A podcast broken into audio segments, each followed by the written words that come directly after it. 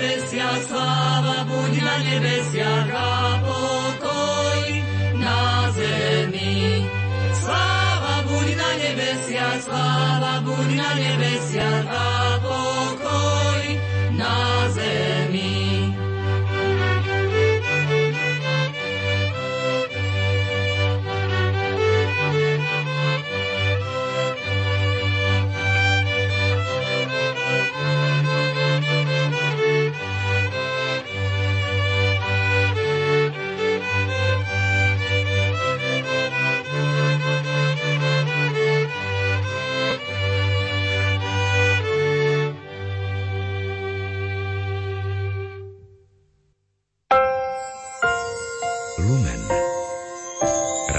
Ktoré svieti.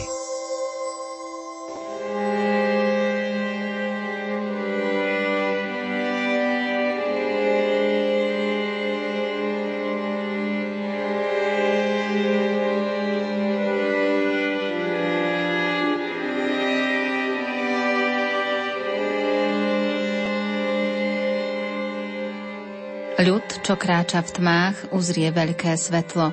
Nad tými, čo bývajú v krajine tieňa smrti, zažiari svetlo. Rozmnožil si plesanie, zväčšil si radosť. Budú sa tešiť pred tebou, ako sa tešia pri žatve, tak, ako plesajú, keď si delia korisť. Lebo chlapček sa nám narodil, daný nám je syn. Na jeho pleci bude kniežatstvo a bude nazvaný Zázračný radca, mocný Boh, večný Otec, Knieža pokoja. Jeho vláda bude veľká a pokoj bude bez konca na Dávidovom tróne a nad jeho kráľovstvom, aby ho upevnil a posilnil právom a spravodlivosťou od teraz až na veky.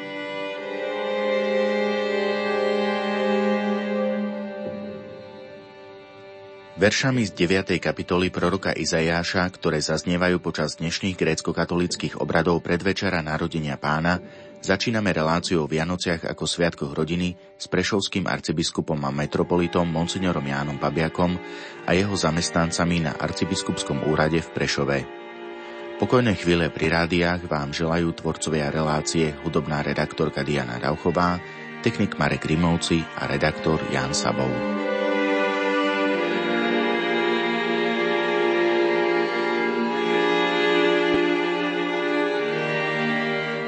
Otec arcibiskup Ján, nachádzame sa v priestoroch arcibiskupského úradu v Prešove. Ako si spomínate ešte na svoje detstvo, na prežívanie Filipovky vo vašej rodine? Treba povedať, že ja som sa narodil v roku 1953 a vtedy grécko-katolická cirkev bola zlikvidovaná, postavená mimo zákon a preto o Filipovke som v detstve ani nepočul ani len slovičko. Chodili sme do rímskokatolického chrámu, prežívali sme vlastne advent. V rímskokatolickom chráme som ministroval, chodili sme do Humeného, bolo to 3,5 kilometra, do chrámu tak 4,5 zhruba. Bolo to krásne obdobie, pretože je to veľmi blízko a tak sme prichádzali či autobusom, či vlákom. Počas adventu sme chodili iste častejšie, ale nemám to tak zafixované veľmi. Oveľa viac, teda mám zafixované Vianoce, polnočnú a proste tieto slavenia tých úžasných sviatkov Vianoc, ktoré vo mne zanechali taký hlboký dojem. Napríklad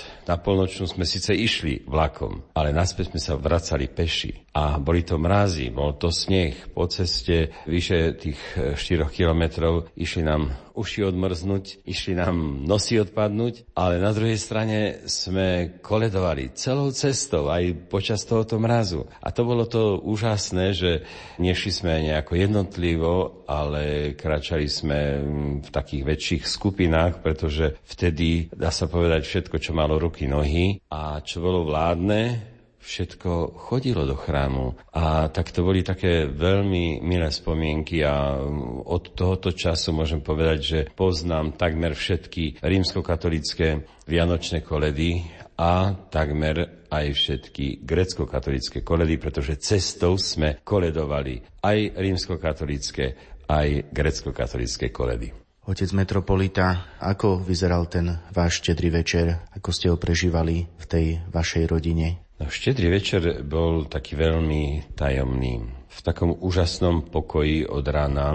Teda mama varila, všade to voňalo. Samozrejme u nás bol pôst, sa dodržiaval. Čiže ja som tak akurát nejaké tie poriadky robil okolo domu.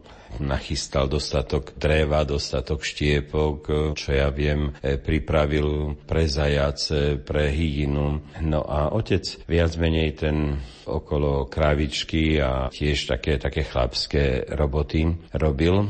No a ten samotný podvečer, to bolo také veľmi zaujímavé, veľmi dojemné. Otec doniesol slámu pod stôl, alebo tak do jedného kútka v izbe, to som býval na dedine v takom dedinskom dome, kde vlastne boli 3 izby. Teda v tej jednej izbe bola viac menej tak v rohu kuchyňa a to bola taká akoby obývačka, taká klasická obývačka. Predná izba to bola ozaj pre hostí a na také veľmi slávnostné príležitosti a práve tam sa to všetko ako si pripravovalo. Áno, tam sa pripravoval stromček, tam sa zrazu potom zjavili tie darčeky pod tým stromčekom, to mala mama všade pokryté, ja som to nevedel teda vôbec nájsť a tesne pred večerou som išiel s otcom do chlieva, tam mali jednu krávičku, niekedy aj nejaké to jedno teliatko a potom ošípané jednu alebo maximálne dve, no a sliepky, husy, kačice, tak bežne, ako to bývalo. Takže otec išiel toto všetko nakrmiť alebo podeliť z toho takého osuchu či koláča išiel podávať týmto zvieratkám. Ja som s ním išiel so zapalenou sviecou. Otec vyobliekaný v takom sviatočnom a takto prišiel ku tomu dobytku a potom teda aj k tej ošípanej, aj k tým sliepkám, aj k tým husiam zo všetkého, teda z toho koláča, z toho osuchu, hej, podával. Bola to taká ceremonia, taký nejaký teda nepísaný obrad. No potom sme sa vrátili do izby, zaklopalo sa, otec zakoledoval, poprial požehnané vianočné sviatky, umyli sme si ruky, bolo to v takom peknom labore, utreli sme sa, no a tak sme vlastne zasadli k tomu štedro vianočnému stolu. Tam zase sme sa pomodlili, prečítali sme si zo Svätého písma úryvok o narodení, no a začali sme jesť. Iste vždy otec ako prvý, potom teda mama nadelila nám deťom, potom sebe, no a tak sme spoločne so sviecou, samozrejme na stole a so slámou pod stolom jedli. Bola to taká vynimočná atmosféra. Po jedle sme zakoledovali, bolo to niekoľko druhov jedál, ja neviem, 7 alebo 8 a potom bolo také to prekvapenie, že sme išli do tej ďalšej izby, do tej prednej izby pod ten stromček. No a tam už sme vyťahovali tie darčeky a bolo napísané, čo je pre koho. A keď nebolo napísané, tak keď sme to rozbalili, tak sme to vedeli, že komu to teda ako patrí. Bol to taký veľmi hlboký dojem, hlboká radosť, vďačnosť a tak. My sme mali v dome ešte strýka otcovho nevlastného brata, ten mal jednu maličkú izbičku, teda aj ten prichádzal a samozrejme, že hneď po tej večeri už vlastne sme počuli pod oknami koledníkov, ktorí sa najprv pýtali: pán hospodár, spíš, či čuješ, či dobrú nocku nocuješ, dáceše nám povešelic? Dáme. No a oni už koledovali 4-5 koládky. Potom ten vedúci, alebo ten hlavný prišiel do izby, zakoledoval tam, poprial požehnané Vianoce. Mali sme už pripravené peniaze, ktoré sme odovzdali a tak vlastne sme koledovali ďalej. Vtedy sa všetko skladalo, použitý riad, podstôl, nič sa neumývalo. Ten večer bol taký skutočne pokojný, tak sme ho rodinne prežívali v takej radosti, v takej pohode. Koledky sme spievali záradom podľa spevníka jednotného katolického záradom a potom sme mali taký maličký spevník, že grécko-katolický, zase tento sme celý vyspievali. No potom ešte sa ohlasili starší mládenci, či už chlapi, ktorí tiež chodili koledovať, takže oni zakoledovali. No a tak už bolo nejak tých 11, po 11. večer už sme sa zberali na polnočnú. Hovorím, išli sme do Humeného, nejako po 11. išiel vlak, takže na tú 12. sme boli už v humenskom farskom chráme. Bol mimoriadne vyzdobený, stromčeky, všetko blikotalo, také prítmie. No, bolo to teda čosi také nádherné a úžasné. A aj tá svätá omša v tom čase, v tej polnoci, keď vonku bol mraz, plno snehu a vnútri sme boli tak ako si jedno vedľa druhého, lebo bolo toľko ľudí našpikovaných v tom neveľkom chráme a po skončení, po tých kolátkach, po zablahoželaní otcom dekanom Marinkom, ktorý odovzdal pozdrav všetkým a poprial požehnané vianočné sviatky všetkým rodinám a pokoj a tak ďalej, tak sme vlastne pomaličky vychádzali, sme sa ako si dávali do tých skupín a tak sme vlastne kráčali potom celou tou cestou domov. No, bolo to také veľmi hlboké, dojemné a by som povedal, zanechalo to v duši takú veľmi hlbokú radosnú stopu.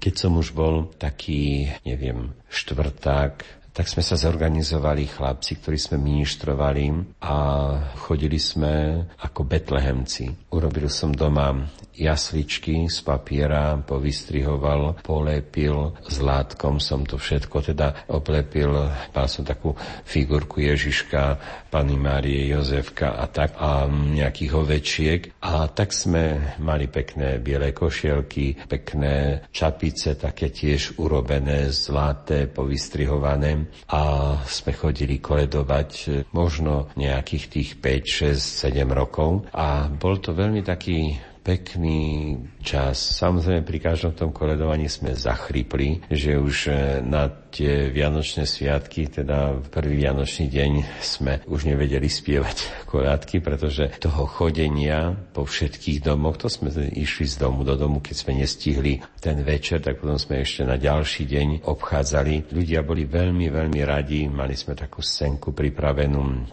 a toto sa traduje, ale neviem, či ešte aj dnes kto si chodí, pretože mnohé veci sa vlastne už, dá sa povedať, ako si padli do zabudnutia. Ale keď sa teda niekedy nám v televízii teda ukážu pekný Betlehem, pekné koledovanie, čiže vidím, že ešte na niektorých miestach to predsa funguje. Boli to krásne, nezabudnutelné chvíle a plné radosti. Prinášali sme radosť do tých domov, ale aj sami sme veľmi veľa z toho čerpali. S nami Boh, čujte všetky národy, a kajajte sa, lebo s nami Boh. S nami Boh, čujte všetky národy, a kajajte sa, lebo s nami Boh.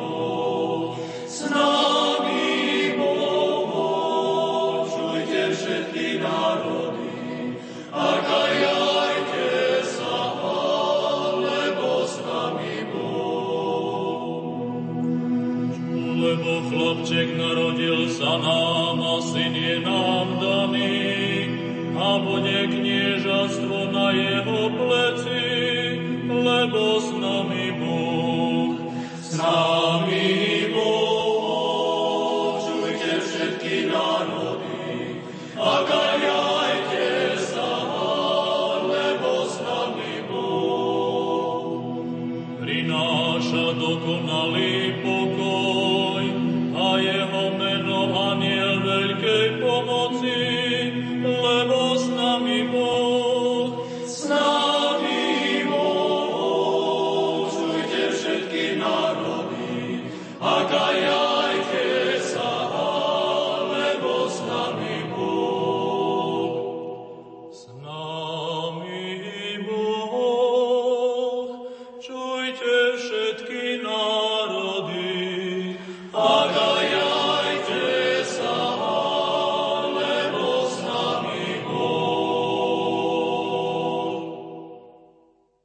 Otec arcibiskup Ján, chceli by ste sa s poslucháčmi aj podeliť o nejaký nevšedný zážitok z Vianoc prežitých v detstve?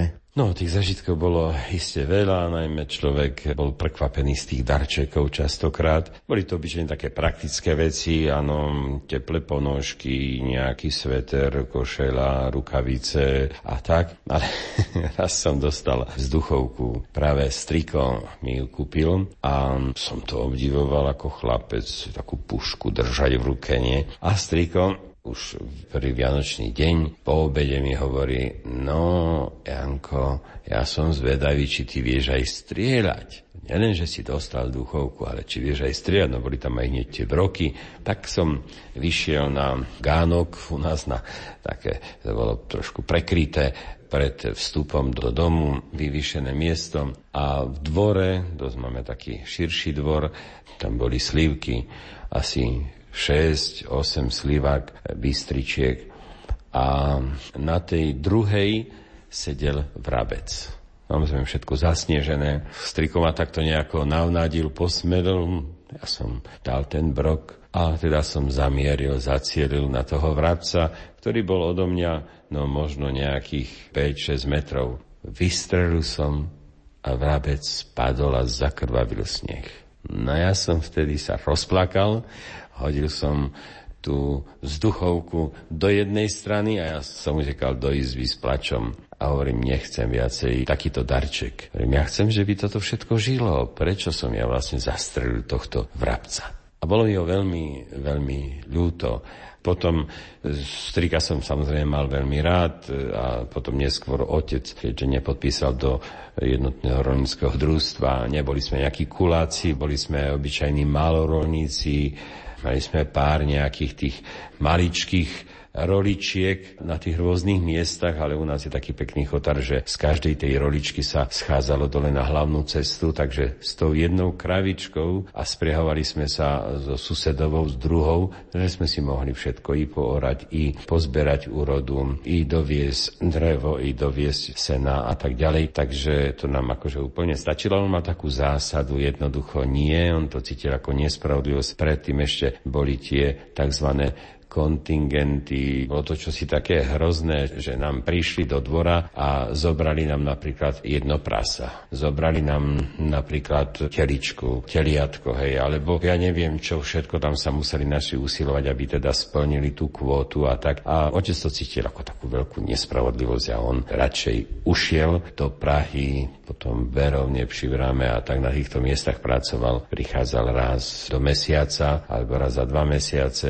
v nočný rýchlikom posledným, kde už išlo ozaj veľmi málo ľudí, alebo kde už nikto vlastne neprichádzal. A potom 3-4 dní pobudol obyčajne v lese, aby ho znova čím menej ľudí videlo, pripravil, prihotovil drevo a znova potom nočným rýchlikom odišiel. No ja som práve dozrieval, potreboval som oca, každý zachválil môj oco toto, môj oco tamto, no a ja som, môj oco pracuje teda v Prahe, alebo kde si v Čechách a zarába peniaze, aby teda sme mali z čoho žiť, ale otca fakticky mi v tom čase nahrádzal striko, otcov nevlastný brat, ktorý žil s nami, bol slobodný, mal len jednu ruku, ako chlapec sa narodil v Amerike, kde jeho rodičia boli za prácou a tak si nešťastne zlomil ruku komplikovane, že lekár povedal, že to bude veľmi veľa stáť, kým tá ruka sa ako si zahojí a kým bude treba chodiť na rehabilitácii. Jedno, druhé, tretie, nebolo koho. A tu hovorí, je tu ešte aj iná možnosť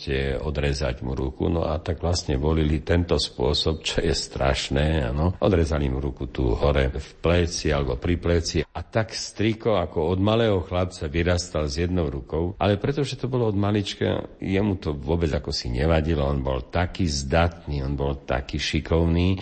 On s tou jednou rukou, ktorú mal dvakrát takú ako môj otec hrubú, veľkú, že on s tou jednou rukou si ho pamätám, dodnes ho vidím na stohu. Každý jeden stoh slámy či sena na družstve on završoval. Chlápi ostatní sa podopierali, ovidli a tak ďalej a on pracoval jak drak. Pamätám sa, že dokonca mal aj kravičku, kosil s jednou rukou. Mám pred očami, ako lepil pyrohy. Jednoducho bol to taký veľmi životaschopný človek. Mal som ho veľmi rád, aj on mňa. A ten striko mi vlastne vlial taký veľký vzťah ku prírode. On bol kedysi hajník, teda poznal veľmi dobre chotar. Dosť veľký ten chotar je, pretože až k Humenemu, čiže možno, že rozpätie nejakých tých 5 kilometrov, zase 3-4 kilometre na šírku. A tak sme vlastne so strikom chodili stále po tej hore. Ukazoval mi všetko, ako sa to volá, kde, aké tie chodníčky sú, kaďal sa dá čo skrátiť a tak ďalej. A potom ešte jedna taká zaujímavosť, že naši chlapi z dediny, ale myslím si, že to aj ostatní z iných dedín, hej, mali takú záľubu, že chodili do lesa vštepiť divaky, divé stromčeky a vlastne zaštepili tam hrušky, jablone, slívky, marhule a všetko možné.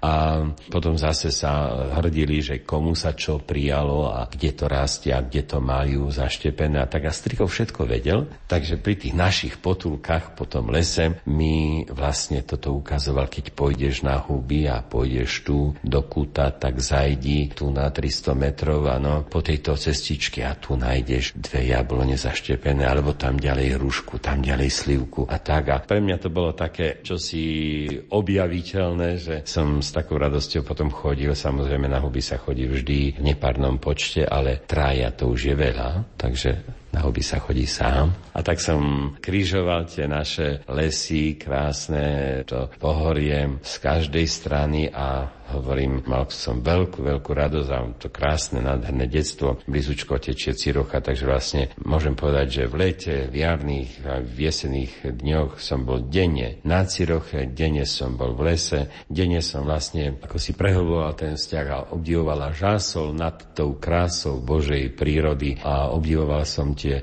i zvieratka, i vtákov, i rastliny, čo všetko teda u nás žilo, rástlo a takto to detstvo bolo ozaj nádherné. Preto hovorím, že Hažín nad Cirochou je najkrajšia dedina na svete.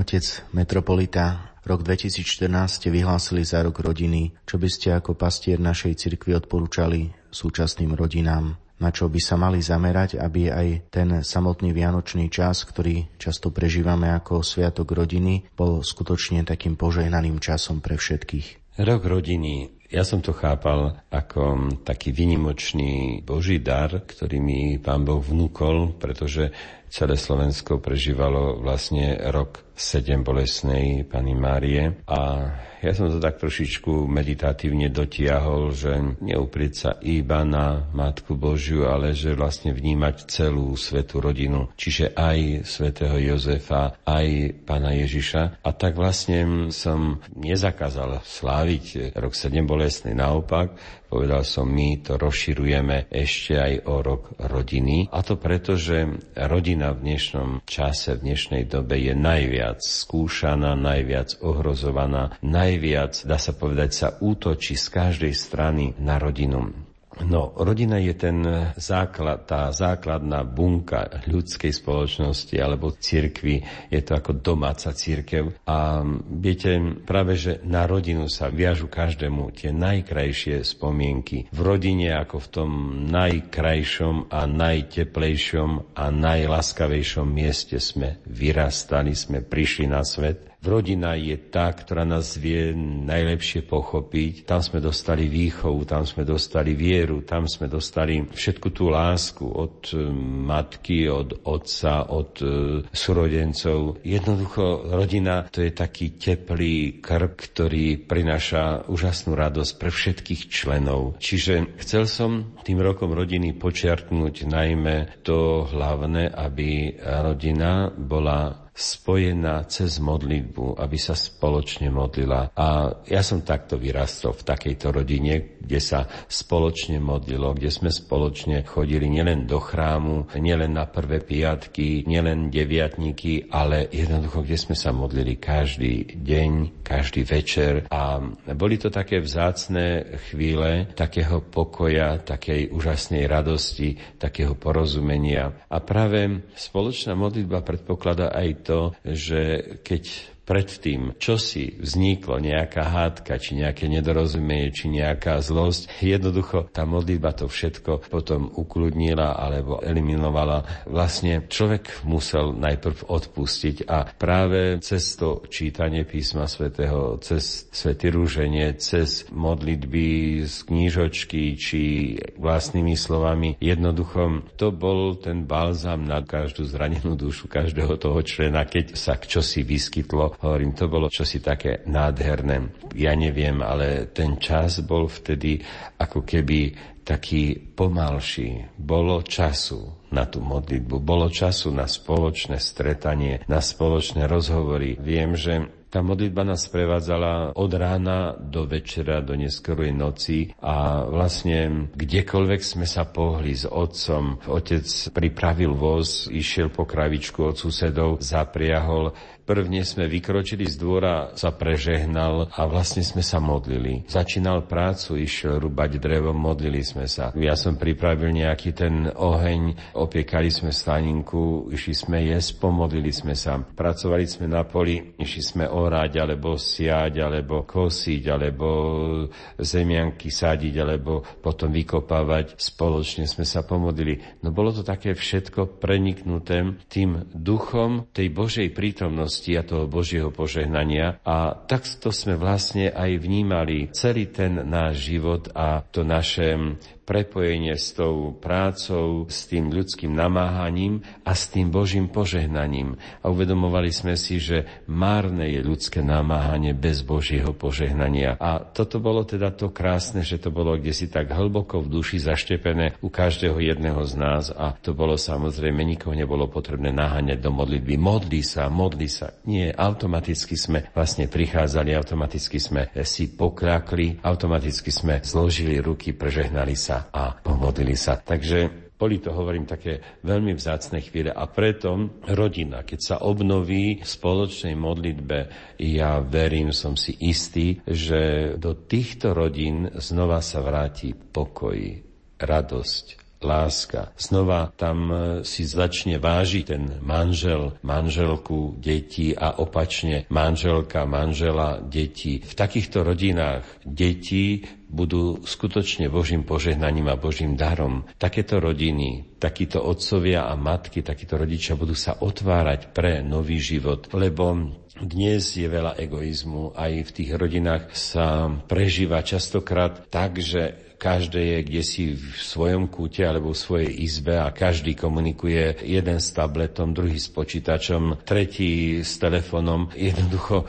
sú spolu, sú v jednom dome, ale každý je ďaleko, kilometre, stovky kilometrov či tisícky kilometrov vzdialený, hej, a spolu si nevedia a nemajú čo povedať. Raz som čítal takú štatistiku z amerického prostredia, keď na jednej škole riaditeľ spolu s učiteľkami sa rozhodli, že poprosia deti, aby oni zas poprosili svojich rodičov a 2 týždne, aby sa nepozeral televízor. A potom mali písať o tom, ako prežili tie 2 týždne v svojich domácnostiach. No to zistenie bolo to katastrofálne.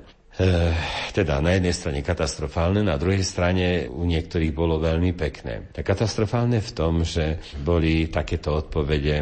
Bola to strašná nuda. My máme doma 8 televízorov v každej miestnosti, dokonca ešte aj na toalete. A keďže toto všetko bolo vypnuté, my sme nevedeli, čo robiť. My sme vrážali ako si jeden do druhého. Bolo to mučenie bez slov. My sme nevedeli teda nájsť slova, nevedeli sme o čom sa rozprávať. Boli to také ťažké chvíle, ťažké dni, ťažké 2 týždne. To písal napríklad jeden mladík. Iné dievča písalo, bol to veľmi radostný a požehnaný čas. Keďže televízor nešiel ani v jednej, ani v druhej, ani v tretej izbe, mama s otcom využili ten čas, že sme začali sa spoločne rozprávať. Ba, otec otvoril aj Sväté písmo a čosi sme si z neho prečítali. Také veci sme ešte doteraz nepočuli. A toľko času sme navzájom mali, že môžem povedať, že celý rok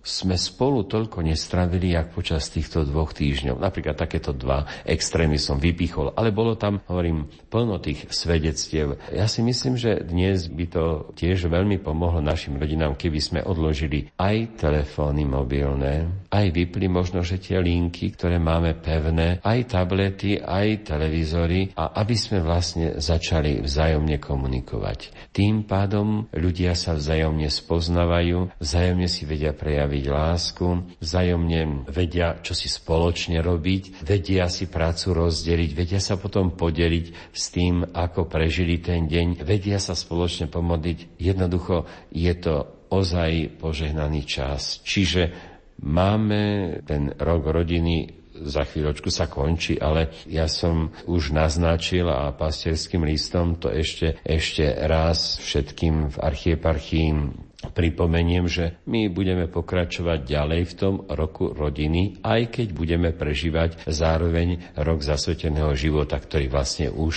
sa začal, lebo je to také veľmi blízke a veľmi prepojené. Veď z tých dobrých kresťanských rodín vychádzajú aj kňazské povolania, reholné povolania.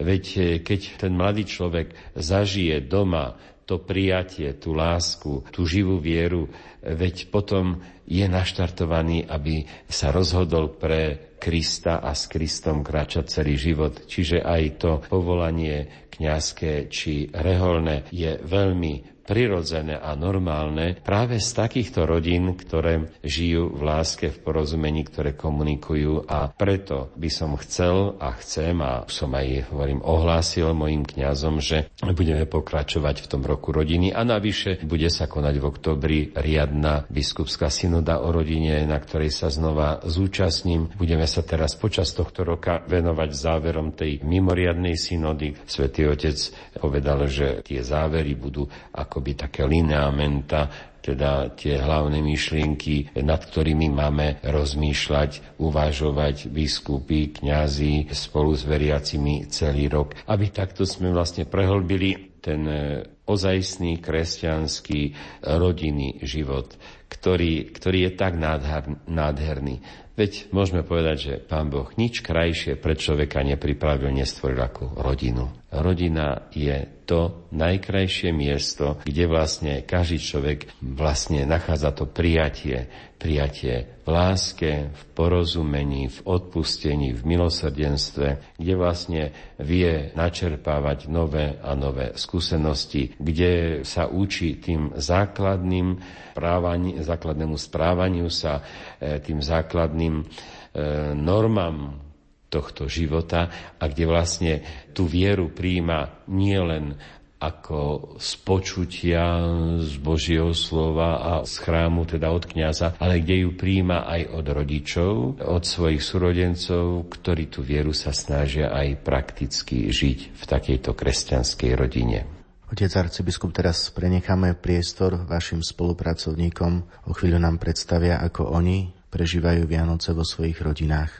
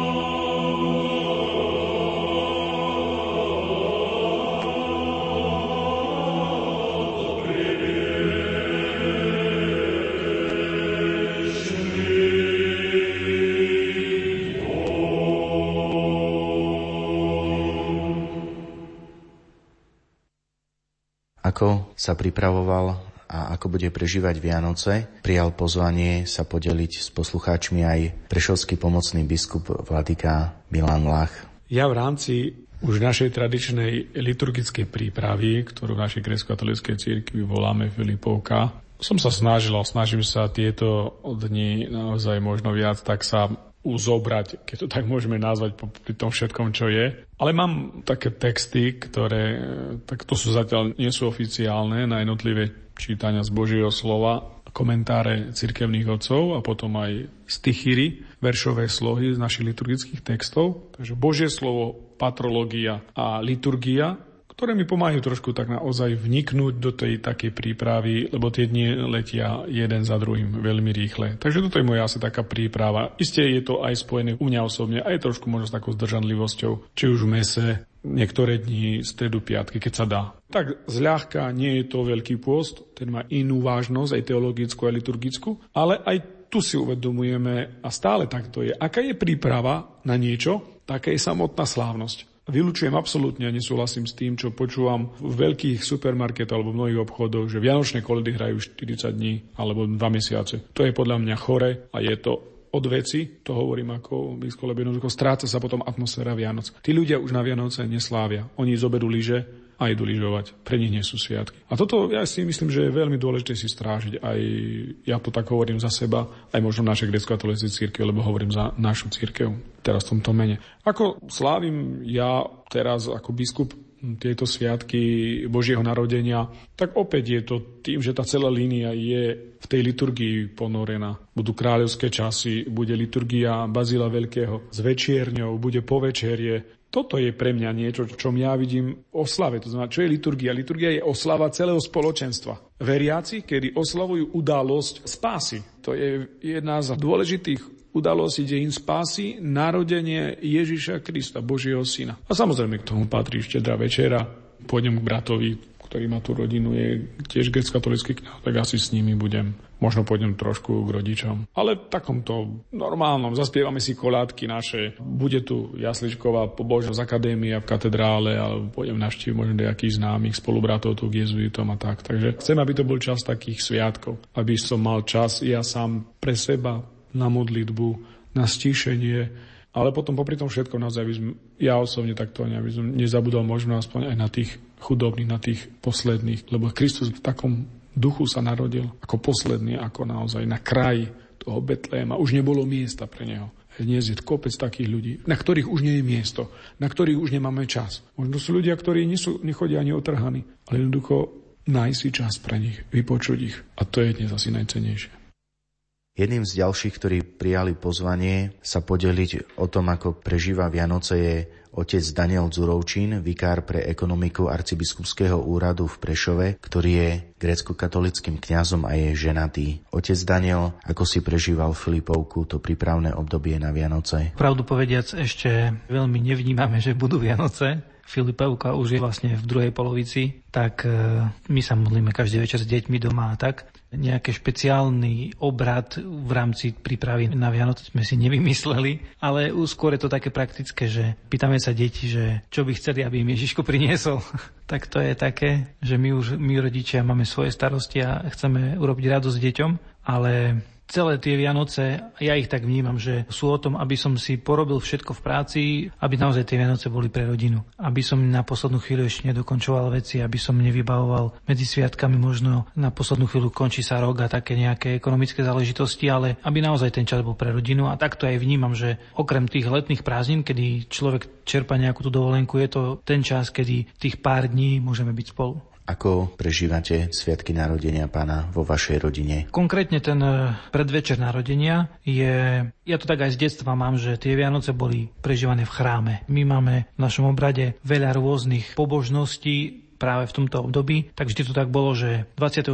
ráno sa išlo do chrámu na kráľovské hodinky, na cárske časy. Či už išli celá rodinka, alebo len ten, kto mohol. Keď boli malé deti, tak sme sa s manželkou striedali, že jeden ostal doma, jeden išiel, alebo jeden išiel na prvé 2 hodinky a ďalší na ďalšie 2. Potom prídeme domov, potom je už taká tá príprava toho štedrého večera. Je pôsten deň, takže aj je to zaužívané, že cez deň sa iba občerstvujeme a ten naozaj to je taký znak, že vyvrcholenie je tá hostina, kedy človek oslavuje aj takýmto spôsobom. No predtým ešte sa ide do chrámu na večerenie s Bazilovou liturgiou o tej 3. 4. a potom vlastne prichádzame domov a je tá samotná štedrá večera a potom zase ešte tesne pred polnocou je ešte povečerie, čiže zase ideme do chrámu, ktorý ešte vládzeme.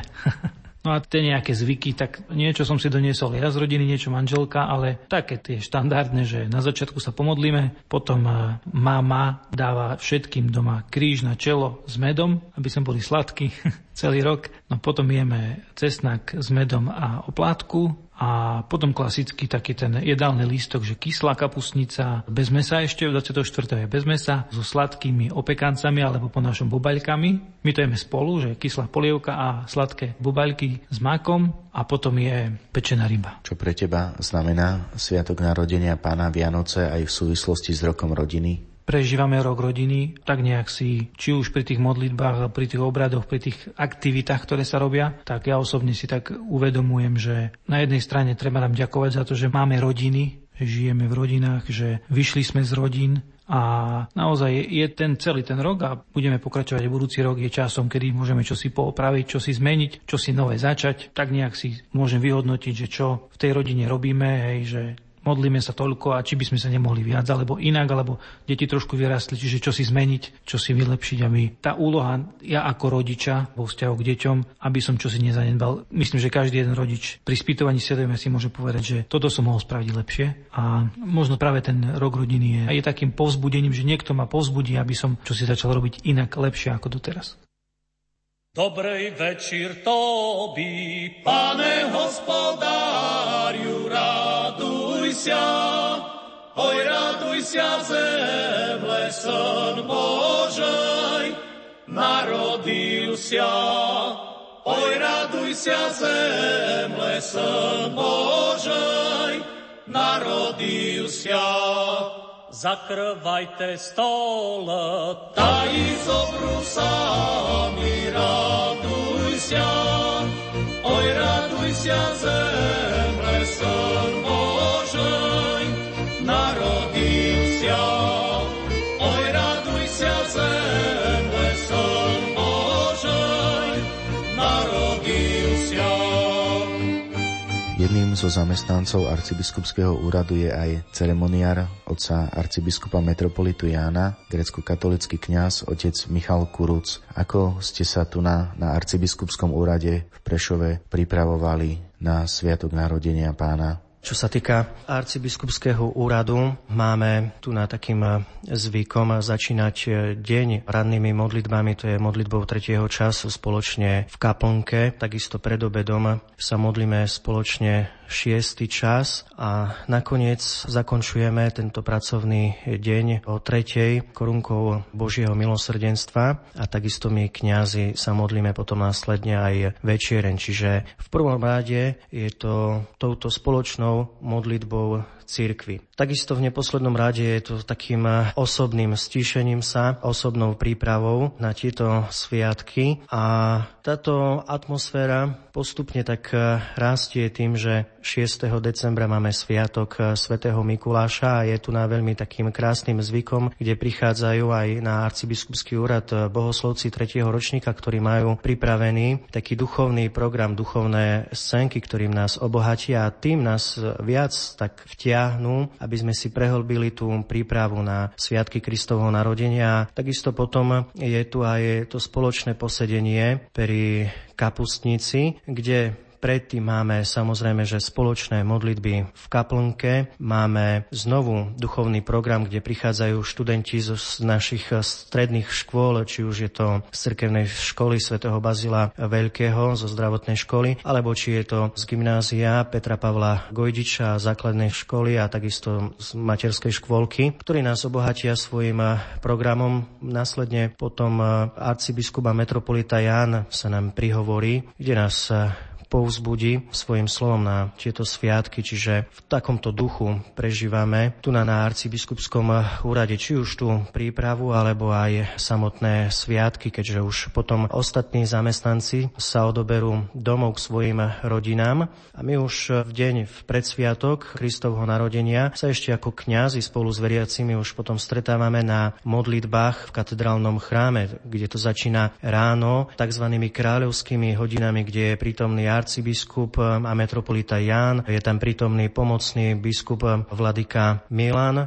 a ostatní kňazi. Potom nasledujú ďalšie modlitby. V tých poobedňajších hodinách je to večiereň s liturgiou Bazila Veľkého, kde následne už potom každý sa rozídeme naspäť k svojim rodinám, aby sme tam prežívali štedrovečernú večeru a stretávame sa na veľkom povečerí. A ten samotný deň vrcholí v tom, že ráno je slávnostná svätá liturgia o 10. hodine, kde je archierejská svätá liturgia, ktorú slávi arcibiskup a metropolita Ján, a po nej je takým veľmi dobrým a rodinným zvykom, že vladyka Ján nás pozýva do našej arcibiskupskej jedálne na tzv.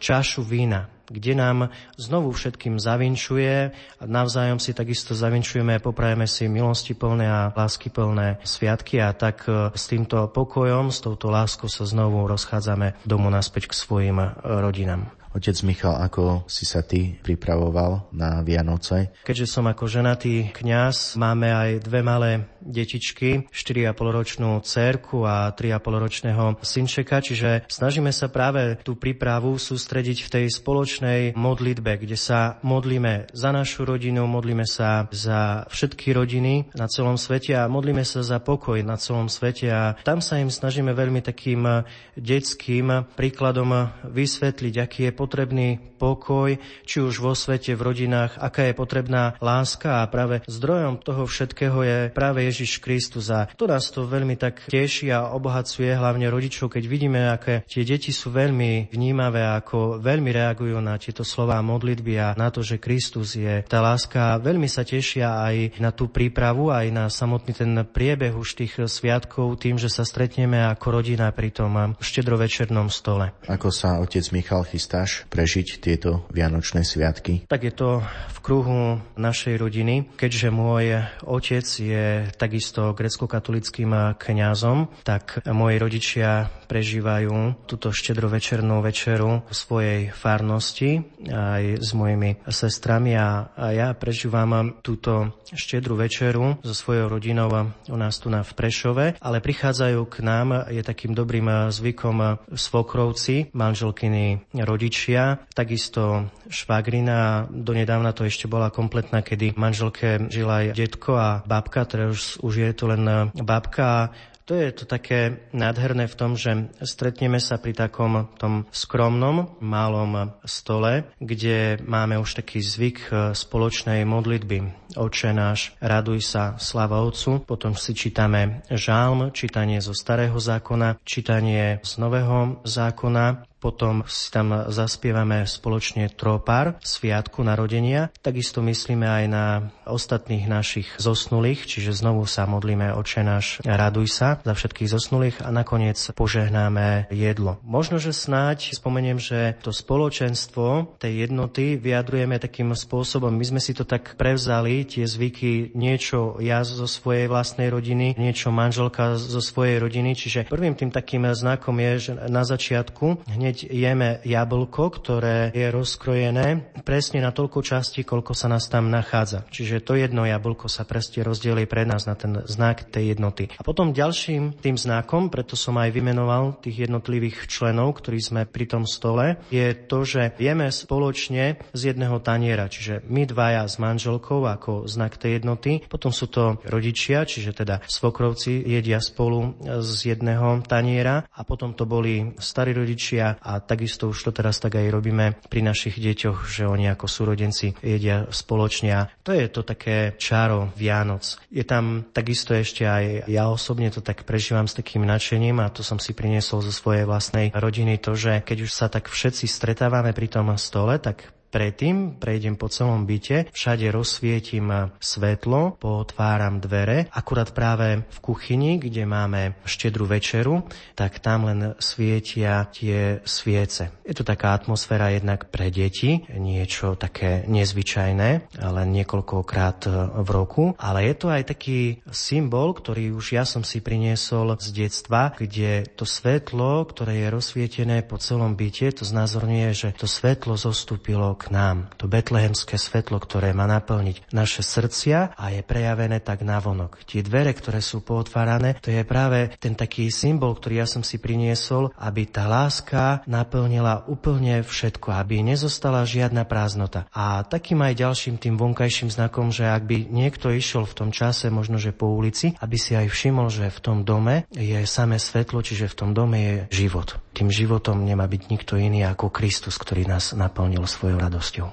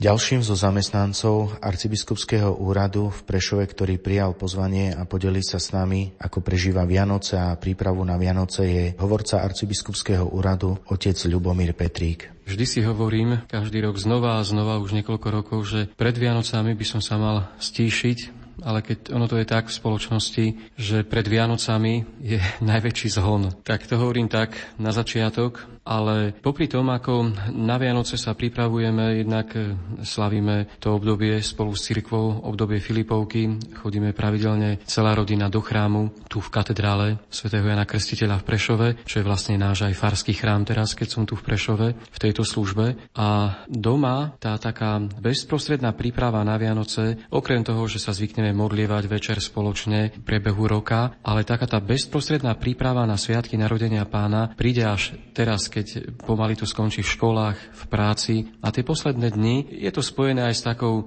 prípravou domácnosti a všetkého k Vianociam, ako sa to tradične u nás robí, ale popri tom vždy vystane čas aj na to, aby sme sa spolu rozprávali a mali aj takú domácu liturgiu slova, kde môžeme práve zobrať na pretras v rodine, rodičia, deti. Boh nám poženal 5 detí. To Božie slovo, ktoré sa týka tajomstva Vianoc. Obzvlášť taká zvedavá v týchto veciach je naša najmenšia dcéra Aneška, ktorá má 7 rokov. A ešte by som možno tak zhrnul tú odpoveď na tú tvoju otázku, že po celé roky, napriek tomu, že sa blížim k 50-ke, ak Boh dá, sa teším na Vianoce ako malé dieťa. Vianoce pre mňa veľmi veľa znamenajú a teda cítim aj to, že je potrebné sa na ne pripraviť. Ako prežívate tie sviatky narodenia Pána vo vašej rodine? Tešíme sa, že je taký trošku kľud. Robíme všetko preto, aby sme ich v rodine nemali nejako veľmi skomercionalizované, ako sa dnes Vianociam hovorí, že také sú. A vychutnávame si to, že sú voľné dni, že sme doma, že môžeme spoločne ísť do chrámu. Tešíme sa napríklad, viem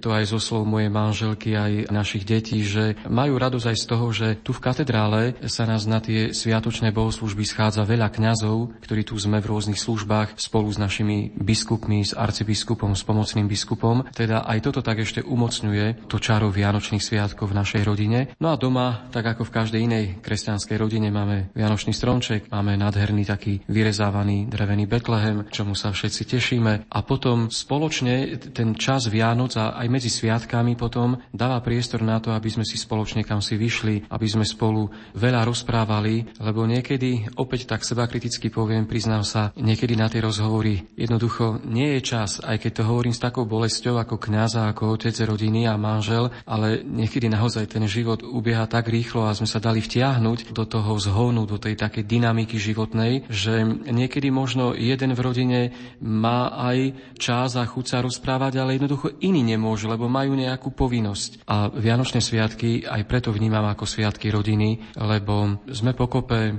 máme jeden na druhého čas.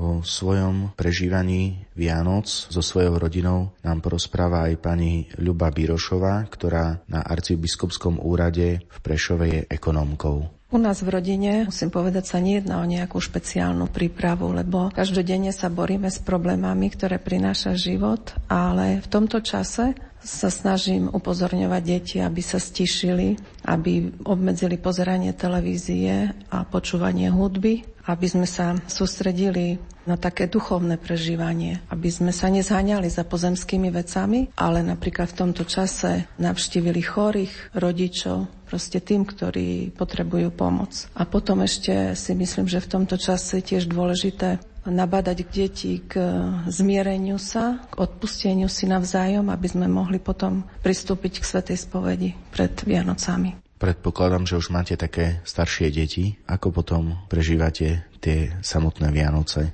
My sa na Štedrý večer schádzame v rodine mojich rodičov. Je nás tam 18 ľudí.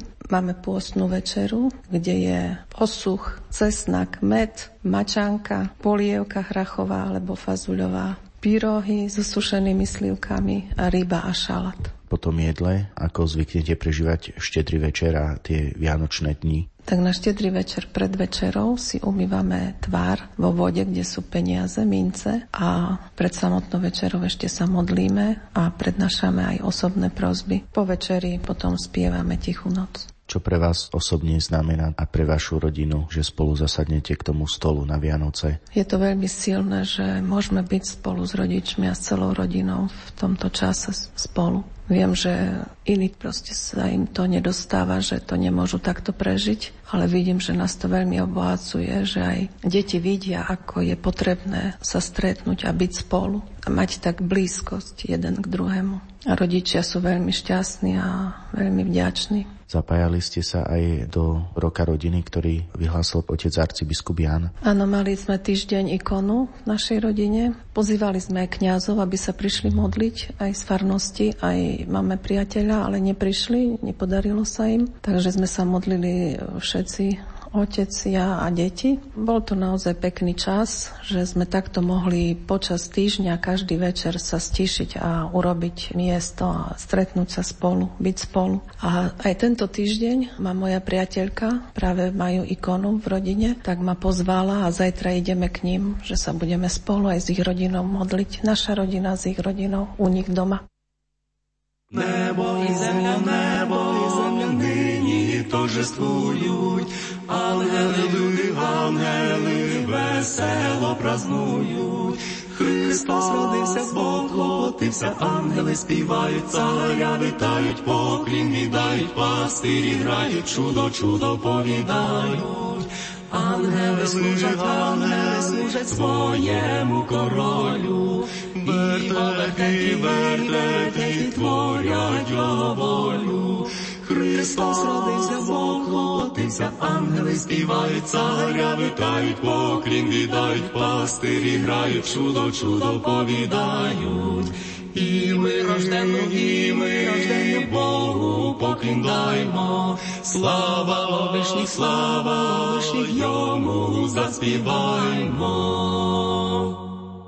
Христос родився, Бог плотився, ангели співають, царя вітають, поклін віддають, пастирі грають, чудо повідають.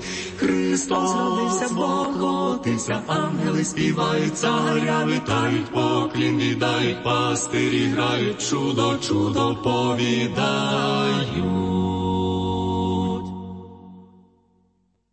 Pozvanie ako prežíva Vianoce, prijal aj zamestnanec arcibiskupského úradu, vedúci historického archívu pán Lukáš Rendek. Ako vy ste sa pripravovali s vašou rodinou na tieto najkrajšie sviatky v roku? Momentálne mám mladú rodinu.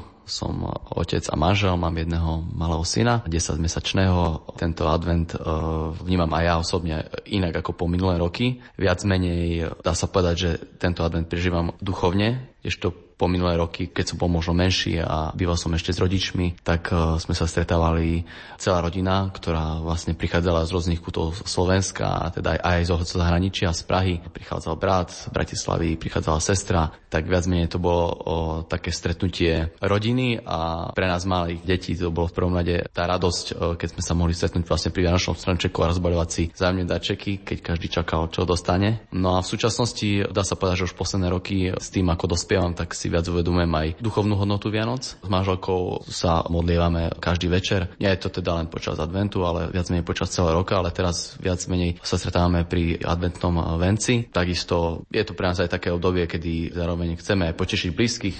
Samozrejme, že uvažujeme nad tým, že ako čo im pripraviť na tie Vianoce, hej, a tohto ročné Vianoce budú zase vlastne stretnutím kruh rodiny. Pôjdeme navštíviť na štedrý večer, budeme teda s rodičmi manželky. Na ďalší deň by som chcel byť so svojimi rodičmi, takže viac menej v takom rodinnom duchu si opäť pospomínať možno nie na detstvo, a čo sa také týka tých zvykov, tak takisto počas celého toho dňa štedrého sa snažíme možno nejako zdržiavať nejakých jedál, tie nás čakajú až večer. Sú to také tradičné jedlá ako bobaľky, potom k večeri kapustnica, ryba, šalát. Samozrejme, vždycky pred večerou sa spoločne stretneme a prečítame si evanjelium o narodení Ježiša Krista. Spoločne sa krátko pomodlíme, zapalíme sviečky na stole a vlastne sa sadneme vlastne k štedrovečernému stolu. Po večeri ešte zotrvávame v takom, dá sa povedať, agape. Nikde sa neponáhľame, možno ako to bolo, keď sme boli mali a teda súrodenci, hneď sme očakávali Ježiška aj pod stromčekom, ale ešte zotrvávame vlastne trošku pri stole, zhovárame sa a potom vlastne dá sa povedať, že si ideme rozbaliť tie dary, čo sme si jeden pre druhého pripravili. Ako prežíva Vianoce a pripravuje sa na Vianoce so svojou rodinou, porozpráva aj pani Ľuboslava Cupráková, ekonomka neziskovej organizácie Petra, ktorej zriaďovateľom je arcibiskupský úrad v Prešove. Prípravu na vianočné sviatky prežívame úplne jednoducho v rodine. Snažíme sa viac modliť, viac tráviť času spolu ako bežne cez rok. A už taká bezprostredná príprava vlastne spočíva deň pred tým, čo sa týka aj takých materiálnych vecí, kedy si už stavame spoločný stromček a potom v samotný štedrý deň začíname ráno takým zvykom, čo sa nazýva u nás vinšovanie, teda väčšinou deti alebo chlápi prichádzajú k rodine a vinšujú spoločne alebo každý jednotlivo a počas dňa ženy väčšinou pripravujú tradičné vianočné jedlá, ktoré potom spoločne pri štedrovečernej večeri požívame. Čo sa týka liturgického slávenia, tak vlastne začíname sviatky už svetou liturgiou, večierňou, ktorá zvyčajne je o nejakej pol štvrtej u nás a následne na to u nás je taký zvyk tiež o 5:00 zvonia zvony v cerkvi, kedy spoločne po jednom členovi z rodiny alebo viacerí prichádzame k potoku, tam naberáme si vodu do vedierok alebo do takých menších nádob. Následne na to tie decká alebo mladí z rodiny prichádzajú späť do domu, spoločne opäť zavinšujú, do vedierka im sú hodené nejaké peniažky, drobné mince a takto vlastne potom sa spoločne sadá k štedrovečernému stolu, kde začíname takisto spoločnou modlitbou, čítaním Božieho slova a následne na to pristúpime k požívaniu pokrmov, ktoré nám Pán Boh požehnal a ktoré sme si pripravili. Po štedrovečernej večeri teda prichádzame k stromčeku, spoločne si rozpaľujeme darčeky a už vlastne takto vstupujeme do sviatočného času aj takto materiálne, ale zároveň aj duchovne, pretože spoločne ešte rozprávame o veciach, ktoré sú možno nevypovedané dovtedy a takisto si spievame už vianočné koledy. Je to taký pekný spoločný čas. Ja osobne mám radšej už prvý sviatok vianočný, kedy človek viac tak môže načerpať z toho všetkého, čo nám Pán Boh dáva aj počas týchto slávení. U nás je to každoročný taký bohatý program. Máme ráno svetú liturgiu, a potom po svätej liturgii po obede zvyčajne o 13:30 máme večiereň a po večierni mládeže decka pripravujú akadémiu. Sú tu decká, keďže u nás je zmiešaná obec, grécko-rímska, tak všetci spoločne pripravujeme v kultúrnom dome. Tam máme tú spoločnú slávnosť. A následne na to o 5:00 zasa sa všetci deti a mládež stretávame v cerkvi, kde príjmame požehnanie od kňaza pre koledníkov dobrej noviny a všetci sa rozchádzajú do rodín. Zvyčajne koledujú všetky deti a všetci mladí z dediny, takmer všetci. Je tu niekedy cez 100 ľudí, ktorí sa rozbehnú za 2-2,5 hodinky, koledujú v dedine, prichádzajú od rodiny k rodine s vianočným programom vopred pripraveným. Je to veľmi požehnaný čas a následne na to sa opäť schádzame v cerkvi, kde spoločne sa delíme so zážitkami a takisto spočítavame peniažky, ktoré sme počas tejto spoločnej vianočnej zbierky vyzbierali. Následne na to poďakujeme sa Pánu Bohu i sebe navzájom a rozchádzame sa. Takže ja mám najradšej ten prvý sviatok vianočný. Čo pre vás osobne znamenajú Vianoce, sviatok narodenia Pána? Pre mňa tento sviatok znamená veľmi veľa, aj keď pravda, čím človek rastie od detstva a duchovne aj dozrieva, každý rok tie Vianoce vyzerajú nejako inak. Sú niekedy naozaj ťažké. Boli roky, kedy boli veľmi ťažké, ale sú roky aj, kedy sú veľmi požehnané. Posledné Vianoce boli veľmi požehnaným časom. Naozaj som prežila veľký pokoj, veľkú radosť toho, čo človek môže naozaj zažiť s rodinou, s blízkymi, s priateľmi, keďže sú to sviatky, kedy prichádzajú aj tí, ktorí pracujú niekde inde alebo študujú, tak je to naozaj také požehnané. Rodil sa Kristus Spasiteľ, círov do svita mladiteľ, narodil sa iz divy prečistej a Márii povývej.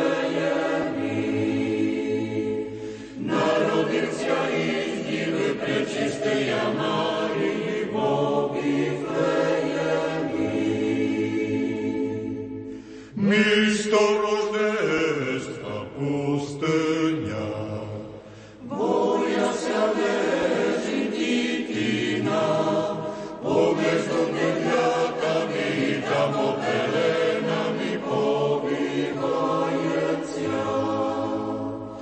Obezdo nevľatami i tam opelenami pobývajúcia. Hlavného skotu dýchajú, pastíri kokon oddajú, dary jemu dávajú, i pobožno vítajú Tvorca svojého. Dary jemu dávajú, i pobožno vítajú Tvorca svojého.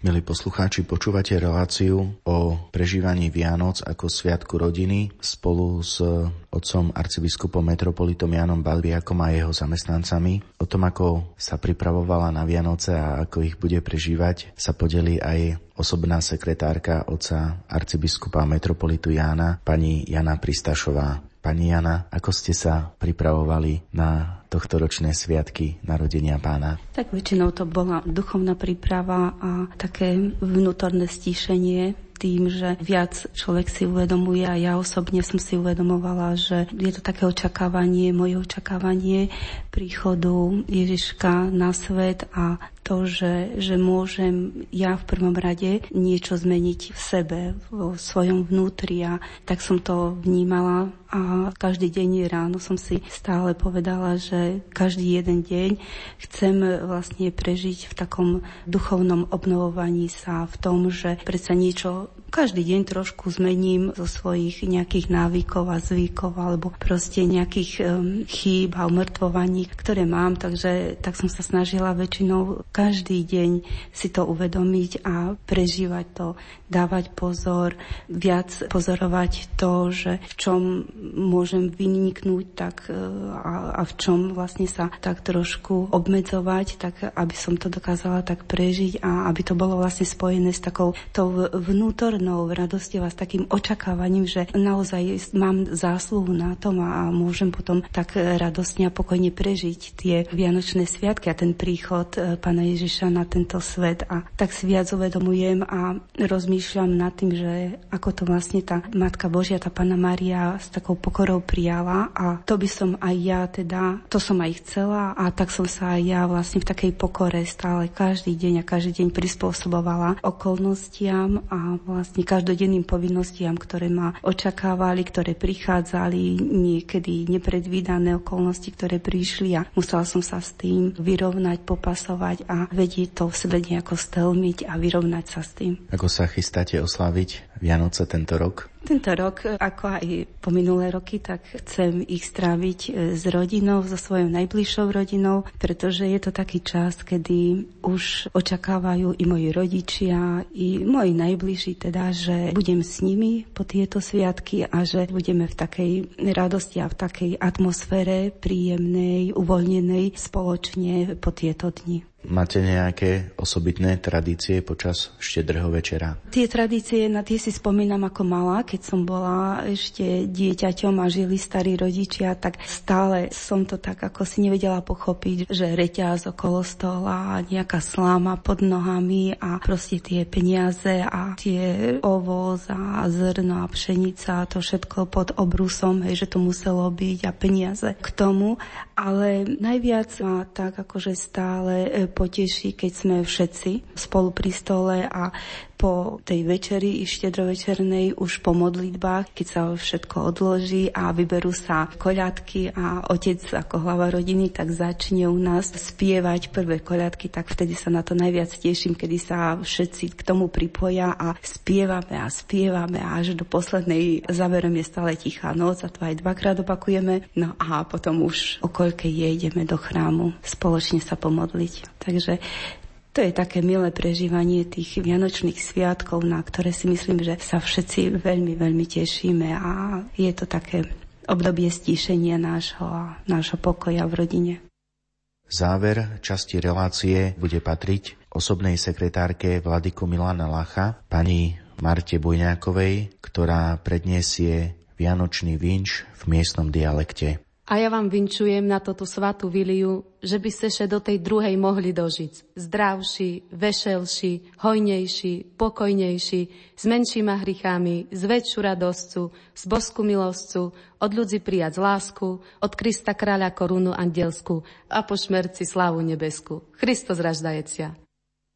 Otec arcibiskup metropolita Ján, máme reláciu o prežívaní sviatkov narodenia Pána. Posledné vaše slová patrili mimoriadnej biskupskej synode o rodine. Pontifikát svätého otca Františka oslovil celý svet. Ovplyvnil nejako aj vašu službu arcibiskupa? Tak myslím si, že ovplyvňuje, pretože to nie je nejaká len jednorazovka, ale snažím sa, keď sadnem k počítaču, otvoriť zahraničný servis, aby som si prečítal slova svätého otca, ktoré povedal pri homilii u svätej Marty.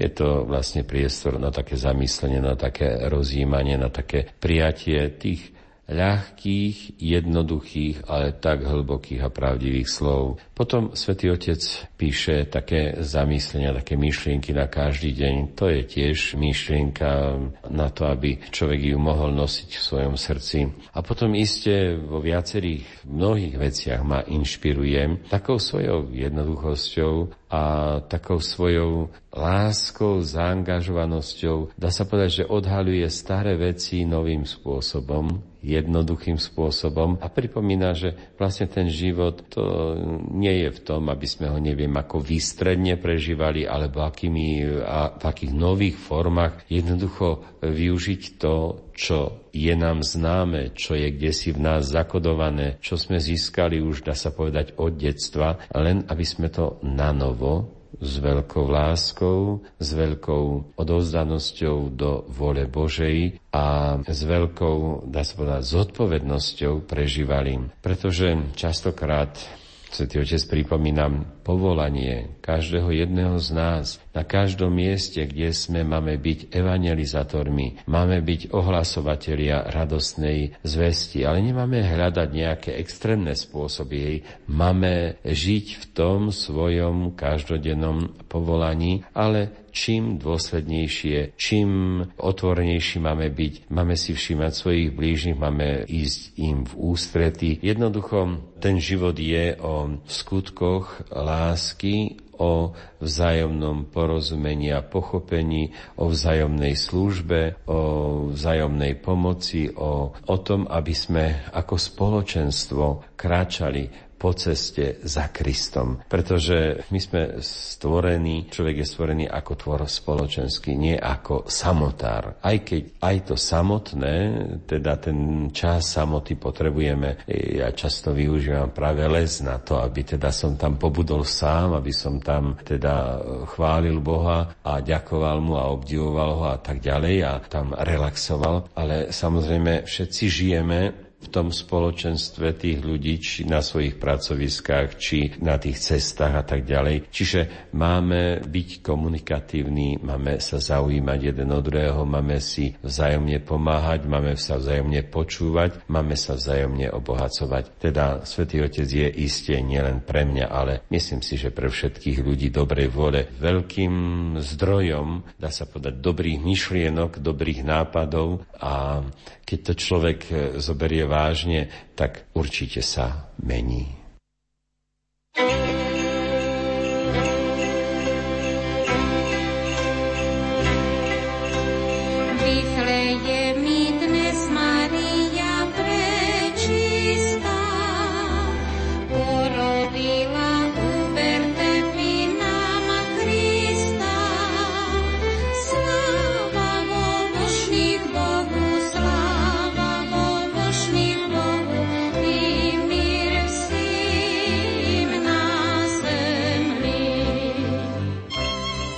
Volal ohľadom tejto relácie, cestovali ste vo vlaku, inšpirovali vás aj postoje svätého Otca, tie jednoduché gestá? No ten vlak, práve tá cesta do Bratislavy na stretnutie tých najvyšších predstaviteľov cirkví, bola veľmi zaujímavá. Trošku sa priznám, že dlhšie som necestoval vlakom, ale keďže bolo počasie také trošku nepriaznivejšie a potom bol som unavený už z tých všetkých ciest, predtým som absolvoval Rím, synodu, potom stretnutie východných biskupov v Lvove, potom krízový manažment vo Varšave, potom som bol na ceste v Nemecku, v Hradci Králové a tak, že bol som ozaj taký doničený z tých ciest, z tých mnohých kilometrov, ktoré som presedel v aute alebo teda v iných prostriedkov. A tak som si myslel, že je potrebné aj si oddychnúť trošku pri tej ceste, a tak som si zvolil teda cestu do Bratislavy IC-čkom, rýchlikom. No a musím povedať, že bola veľmi, veľmi zaujímavá, lebo tak biskup sa už nevie skryť nikde, ani keby som sa neviem ako obliekol, ani neviem, akú šiltovku si dala, no, pretože ľudia poznajú a ja nemusím poznať všetkých, zďaleka ich nepoznám, ale mňa poznajú, a tak si prisádli. Raz jeden sa prihovoril, raz druhý, a tak boli také zaujímavé rozhovory cestou tam. A myslel som si, že cestou náspäť si čosi už urobím, že si čosi prečítam, mal som za sebou knihu a tak ďalej. Ale prisadal som k jednému mladému mužovi, ktorý bol tiež veľmi zhovorčivý, a teda trošku sme konštatovali o tej situácii, ako sa to u nás od toho 89. roku vyvíja. Boli tam práve nejaké tie demonštrácie v Bratislave a tak. A potom mi položil takú priamu otázku, či je potrebné sa zúčastniť referenda. Vyplynulo z toho, z jeho rozprávania, že on nie je veriaci, alebo teda len taký sviatočný. Ja som si to tak nejako utvoril, taký dojem z toho. No a ja hovorím, a ste otcom rodiny? Áno, mám dve dcéry, mám manželku. No viete čo, toho referenda sa majú zúčastniť všetci ľudia.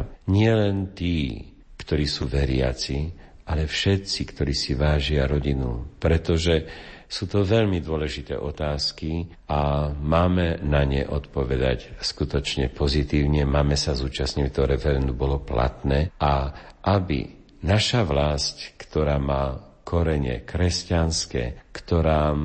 Ja hovorím, že my na Slovensku máme raj, že máme toľko krásy, len žiaľ Slováci sme takí, že hľadáme tú krásu, kde si mimo, inde, ideme na dolenky vonku a nepoznáme svoj priestor, svoje nádherné lesy, lúky, rieky, hrady a čo ja viem, aké pamäti, hodnosti, drevené chrámy a tak ďalej. Ale myslím si, že príde aj k tomu, že to budeme poznať. No ale tak sme sa rozprávali, ja som mu také rôzne príklady hovoril a hovorím, iste vám záleží na tom, aby vaše deti, vaše céry sa dobre formovali. Áno, záleží mi na tom, samozrejme. A tak hovorím, no vidíte, a tu sa k nám natlača od malička, hej, rôzne také neprirodzené veci. Keď už deťom sa hovorí o sexuálnej výchove, už napríklad v škôlke alebo v tých prvých rokoch, keď sa učia praktiky ako manželsky žiť, no veď to nie je normálne.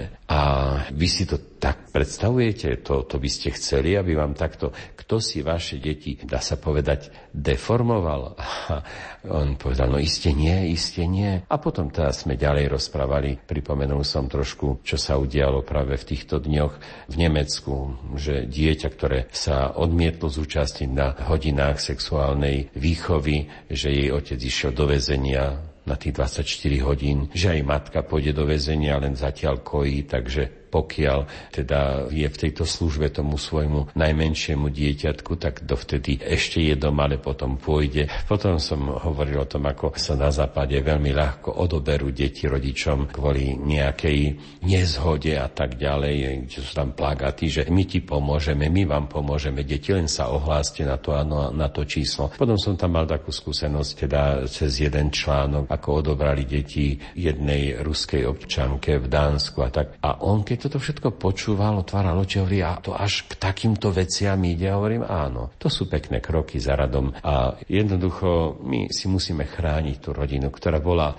dávne veky takou baštou lásky, porozumenia, života. A potom som ešte hovoril o tom, ako vlastne Slovensko vymiera, aký je ten kvocient, napríklad na jedno dieťa, hej, ten priemer, že len 1,6 či 8 dieťaťa na priemere na jednu rodinu, čo je tiež nepredstaviteľné. Ja neviem, že čo chceme, aby na Slovensku bolo, pretože ideme ozaj dole vodou a je tu veľa egoizmu a asi veľmi dobre sa máme, keď na všetko máme čas, všetko si chceme dopriať, len deti ako Boží dar nechceme prijať. Veď dieťa je ozaj najväčším Božím požehnaním. A zase na druhej strane bránia sa tí mladí deťom a potom, keď už chcú, už nemôžu mať a potom je zase trauma z toho, že nemôžu mať deti. A potom teda mnohí, áno, sa venujú tým psíčkom. Ja keď sa tak pozriem z okna a vidím, že niektorá žena alebo niektoré dievča ide, hej, s 3 psíčkami a s 2 a tak ďalej, tak som si takto pomyslel raz minule, že no, dobre, oni ťa dochovajú,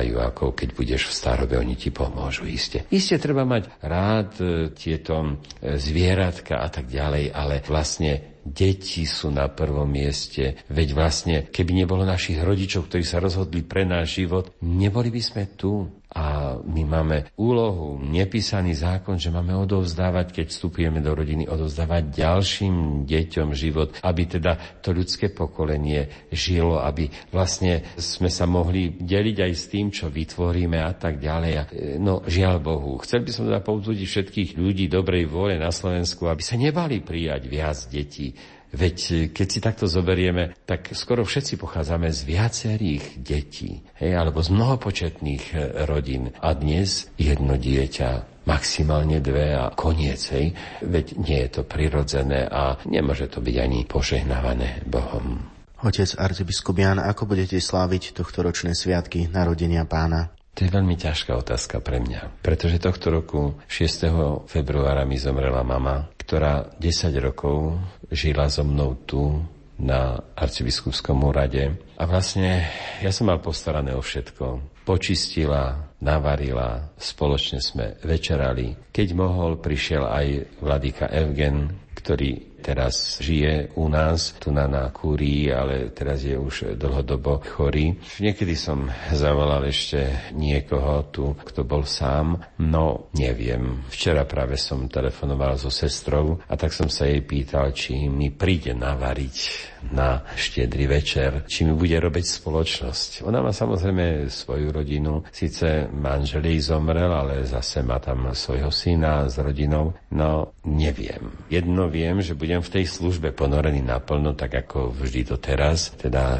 večer, to veľké povečerie o 10:00, teda ešte po obede tá veľká večiereň a tak ďalej, hej, potom by mala byť večera, no verím, že mi aspoň príde navariť, keď nezostane tu na, no a tak najem sa iste aj sám, ale už to bude také trošku clivé, lebo na Vianoci by nikto nemal byť sám.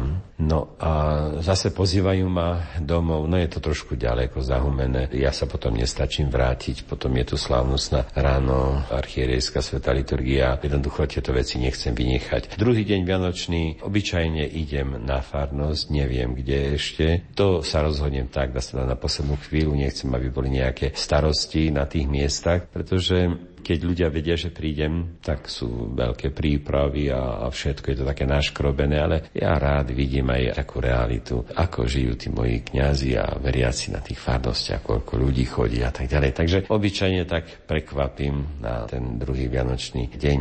Čo sa týka ďalších dní, tak zvykol som posledné 2 či 3 roky trošku si oddychnúť medzi sviatkami, medzi Vianocami a Novým rokom, takže si som sa stiahol na nejaké tie 2-3 dní. No, mám aj teraz taký nejaký úmysel. Uvidím, či sa mi to podarí a tiež nechcem prezradiť, že kde. Chcem trošičku byť sám, chcem trošku si oddychnúť, sa pomodliť viac a chcem trošku načerpať takých duchovných síl, poprechádzať sa a tak ďalej. Otec metropolita, táto relácia končí niekoľko minút pred polnočnou svetou omšou. Čo by ste na záver zaželali našim poslucháčom? Tak predovšetkým chcem zaželať veľa radostí a veľa pokoja. Prisľúbený Mesiáš prišiel na túto zem, na tento svet kvôli tomu, aby srdce človeka naplnil radosťou a pokojom. Človeka oberá o radosť a o pokoj hriech.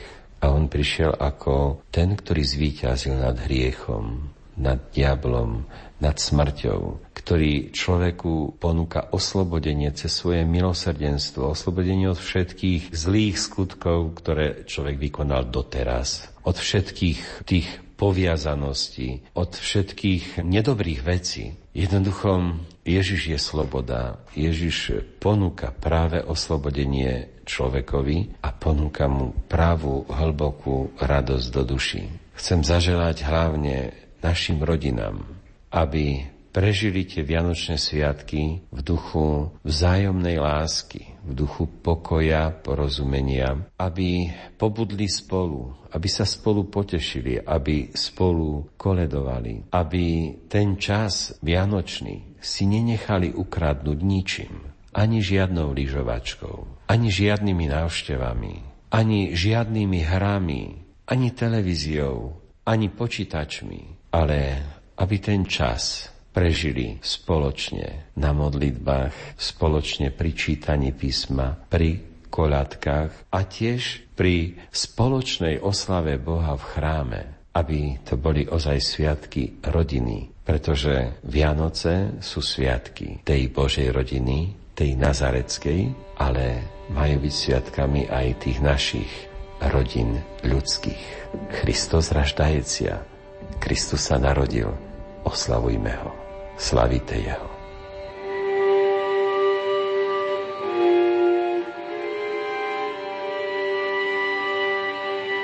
Milí poslucháči, je tu záver nášho rozhovoru s prešovským arcibiskupom a metropolitom monsignorom Jánom Babjakom a jeho zamestnancami na arcibiskupskom úrade v Prešove.